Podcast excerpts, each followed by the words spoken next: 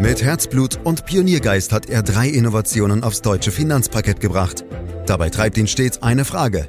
Wie können wir die Menschen in Deutschland zu besseren Anlegern machen?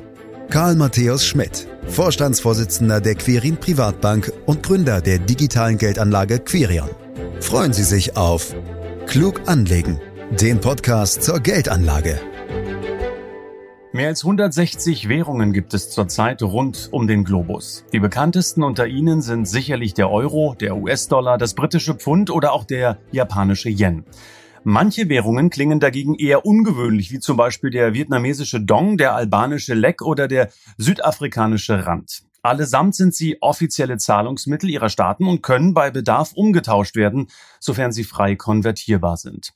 Und selbstverständlich spielen Währungen auch eine spannende und wichtige Rolle bei der Geldanlage.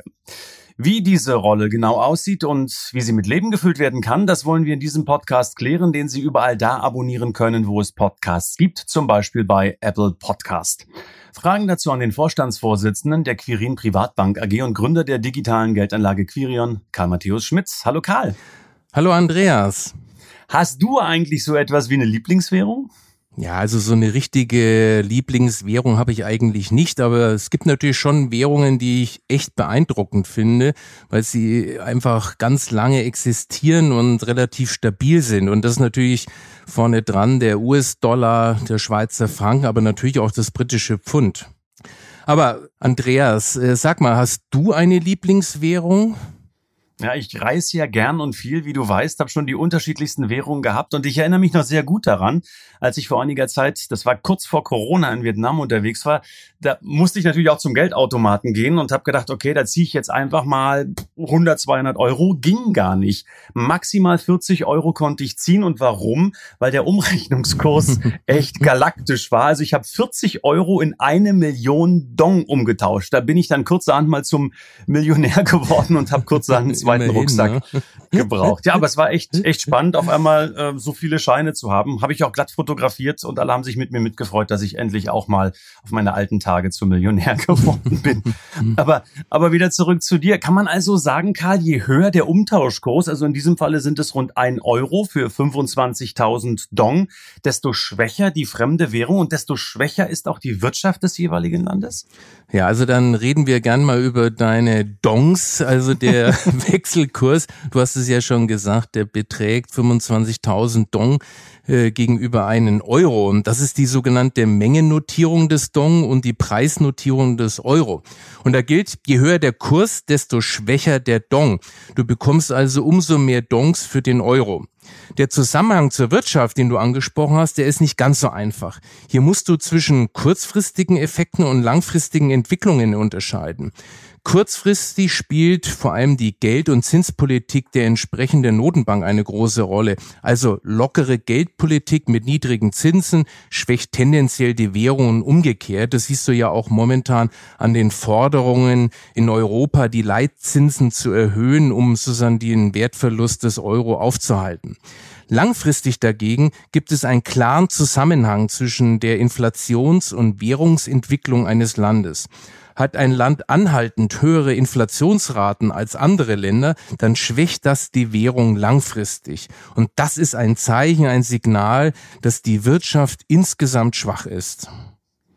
Was ist denn aktuell die schwächste Währung der Welt, Karl? Kann man das überhaupt sagen und warum ist das so? Ja, das ist gar nicht so einfach zu beantworten. Es kommt ja immer auf den betrachteten Zeitraum an und welche Währungsrelation man sich anschaut. Theoretisch kann eine Währung ja zum Beispiel gegen den Euro stark und mhm. gegen den Dollar schwach sein. Tendenziell ist es aber schon so, dass schwache oder starke Währungen das gegenüber allen anderen Währungen sind. Doch nochmal zurück zu deiner Frage. Spontan fällt mir natürlich der russische Rubel ein, denn der ist nach dem Kriegsausbruch erstmal massiv abgestürzt und hat sich gegenüber dem Euro um mehr als die Hälfte halbiert. Aber seit Mitte März ist er wieder extrem angestiegen und steht aktuell sogar 25 Prozent höher als vor Kriegsausbruch. Da reibt man sich verwundert die Augen. Stimmt schon. Woran liegt denn der Anstieg? Also wir sind da noch mittendrin im Krieg. Ja, dafür gibt es meiner Ansicht nach drei Gründe. Erstens, da hat die russische Notenbank die inländischen Exporteure dazu verpflichtet, 80 Prozent ihrer Dollar- und Euro-Erlöse in Rubel umzutauschen. Und die Exporterlöse sind durch die massiv gestiegenen Öl- und Gaspreise enorm, trotz der Importembargos. Und das stützt natürlich den Rubel. Dazu kommen die mittlerweile extrem hohen Zinsen. Die russische Notenbank hatte nach Kriegsbeginn die Leitzinsen auf 20 Prozent mehr als verdoppelt. Mittlerweile sind sie zwar wieder auf 14 Prozent gesunken, das ist aber immer noch ein großer Abstand zum Rest der Welt. Das heißt, es gibt starke Anreize für russische Sparer, Rubelguthaben bei den dortigen Banken zu belassen. Und dann gibt es mittlerweile auch Kapitalverkehrskontrollen. So darf man zum Beispiel innerhalb von sechs Monaten nicht mehr als 10.000 Dollar tauschen. Oligarchen und Unternehmen können also nicht einfach Rubel in Dollar oder Euro oder Franken wechseln und ihre Gelder auf Auslandskonten verschieben. All das stützt den Rubel natürlich kurzfristig.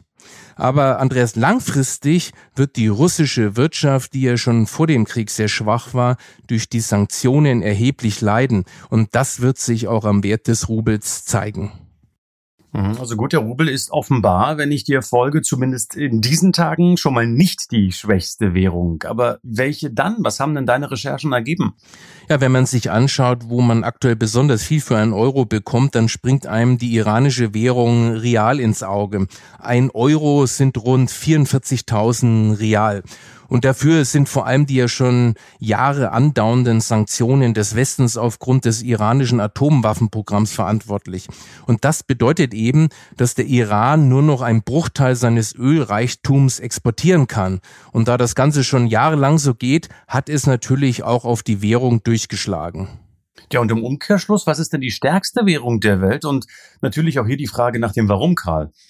Ja, da war ich auch überrascht. Interessanterweise landen wir dann nämlich wieder im Nahen Osten, Andreas. In Kuwait muss man nämlich für einen Dinar derzeit rund drei Euro ausgeben. Oder andersherum, man bekommt für einen Euro aktuell nur 0,3 Dinare. Der Grund für die starke Währung ist relativ klar. Kuwait ist ein kleines Land mit enormen Ölreichtum und starken Ölexporten. Mehr als 80 Prozent der Einnahmen des Landes kommen daher und dazu kommt, dass sich das Öl in Kuwait sehr einfach und billig fördern lässt. Mhm. Äh, ich hätte ehrlich gesagt jetzt auf den ersten Blick und auf den ersten Gedanken den Dollar vermutet. Wie steht's denn mit ihm? Ja, da hast du schon recht, Andreas, vor allem wenn du es langfristig anschaust. Der US-Dollar ist ja nicht umsonst nach wie vor die Leitwährung schlechthin. Die USA sind mit Abstand größte und stärkste Volkswirtschaft der Welt. Globale Währungsreserven der Notenbanken werden zu knapp 60 Prozent in US-Dollar gehalten. Das heißt, es gibt sehr viel Vertrauen in die amerikanische Wirtschaftskraft und nach wie vor auch in die politische Stabilität, Trump hin oder her. Vermutlich spielt auch die militärische Überlegenheit der USA eine gewisse Rolle. Und was man nicht vergessen darf, der ursprüngliche US-Dollar ist immer noch der gleiche wie zur Einführung am 2. April 1792. Das heißt, ich kann immer noch mit einer Münze von 1792 heute bezahlen. Es gab also nie einen Währungsschnitt. Ähnliche Voraussetzungen hat übrigens auch der Schweizer Franken. Da herrscht auch viel Vertrauen in die Währung. Den Franken gibt es seit über 170 Jahren. Und dann natürlich das britische Pfund, das es mittlerweile seit über 1200 Jahren gibt. Wow, das ist wirklich lang. 1200 Jahre, da ist der Euro ja noch ein richtiger Youngster, wenn ich das so formulieren darf. Gerade welche Rolle, weil wir gerade beim Euro sind, spielt denn die europäische Gemeinschaftswährung im Konzert der wichtigsten Währungen? An sich war er mal Kandidat, dem Dollar Konkurrenz zu machen, aber von einer Ablösung des Dollars als Weltleitwährung sind wir noch weit entfernt. Für uns hat der Euro als Heimatwährung natürlich eine hohe Bedeutung. Mittlerweile hat der Euro aber auch weltweit eine ziemlich hohe Akzeptanz. Allerdings schleppt er auch ein paar Altlasten mit sich herum. Europa ist kein eigenständiger Staat und wird es vermutlich auch nicht werden. Das heißt, es ist ein enges Geflecht von ganz unterschiedlich strukturierten Ländern und es wird immer wieder die Frage gestellt, ob diese Konstruktion auf Dauer hält. In dem Zusammenhang wirkt bei vielen sicher noch die Eurokrise negativ nach. Da war ja ein Auseinanderbrechen der Eurozone durchaus ein mögliches Szenario. Mhm. Spannende Thematik, gerade auch dieser Tage durch die Zinsdifferenz zwischen USA und Europa Richtung Parität. Also da ist viel Musik drin beim Euro Absolut. und deshalb will ich, ja, deshalb will ich mit dir den Schritt nochmal weitergehen, Karl. Wie ordnest du denn das Thema Währungsmix bei der Geldanlage und damit eben auch bei der Strukturierung eines Portfolios ein? Zunächst ganz wichtig, Andreas. Währungen an sich sind keine eigenständige Anlageklasse. Wegen unserer breiten internationalen Streuung bei Aktien und Anleihen sind sie aber quasi automatisch mit im Portfolio. Da stellt sich natürlich die Frage nach der Gewichtung. Für Aktien und Anleihen haben wir dabei einen unterschiedlichen Ansatz. Im Aktienbereich ergibt sich das Währungsgewicht durch die Marktkapitalisierung, sprich die globale Verteilung des Aktienkapitals. Das ist unter Rendite-Risikoaspekten der beste Ansatz. So sind wir zum Beispiel mit rund 55 Prozent in den USA investiert und damit im US-Dollar. Die Währungsabhängigkeit birgt zwar Risiken, aber eben auch Chancen. Letztlich hält sich das die Waage. Langfristige Untersuchungen der Aktienmärkte zeigen, dass Währungsschwankungen am Ende bei Aktien keine große Rolle spielen. Währungsabsicherungsgeschäfte haben also keinen Mehrwert. Die anfallenden Kosten werden also vergeudet. Bei internationalen Anleihen sieht das anders aus. Hier sollte man Währungsrisiken meiden. Im Gegensatz zu Aktien haben bei Anleihen Studien gezeigt, dass Währungsbewegungen die Performance von Anleihenrenditen stark negativ beeinflussen können. Deshalb sichern wir bei Fremdwährungsanleihen die Währungsrisiken ab. Mhm. Also halten wir mal fest, bei euch sind 55 Prozent äh, der Portfolios in den USA, also sprich in den Dollarraum investiert. Allerdings, Karl, bei den meisten deutschen Portfolios, also auch bei vielen Privatanlegern eben, die das selber managen, äh, haben wir nicht ganz unerwartet einen sehr hohen Euro-Anteil im Aktienbereich. Aber ist es wirklich schlau angesichts einer möglichst breiten Diversifizierung, von der du ja immer sprichst? Natürlich nicht, Andreas, aber nicht wegen der Währung, sondern wegen der Aktienmärkte selbst. Nur eine wirklich globale Streuung gewährleistet ein optimales Rendite-Risiko-Verhältnis. Allein die letzten Jahre sprechen Bände. Da ist ein Euro-Aktiendepot einem weltweit gestreuten Meilenwert hinterhergelaufen. Das kann man gar nicht oft genug betonen. Und wie schon gesagt, Währungsschwankungen fallen dabei kaum ins Gewicht, speziell auf längere Sicht. Na und wie investiert man denn nun idealerweise in fremde Währung, Karl? Also wenn man es denn überhaupt will, eher über einen ETF, der ein Währungspaar, zum Beispiel Euro-Dollar eins zu eins abbildet, oder eher über Aktien aus dem jeweiligen Zielland? Also Währungen sollten, wie schon gesagt, nie der eigentliche Investmentzweck sein. Es geht immer um die Aktienmärkte selbst, weil die Aktienperformance die Währungsperformance schlussendlich übersteigt. Reine Währungsinvestments sind im Prinzip nichts als reine Spekulation, denn Währungen an sich sind ja nicht produktiv.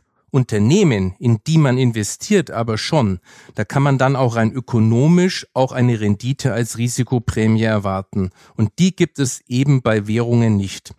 Aber ich will deiner Frage nicht ausweichen, Andreas. Wenn es denn unbedingt eine reine Währungswette sein muss, dann geht das am besten mit einem sogenannten ETC, einer Exchange Traded Currency.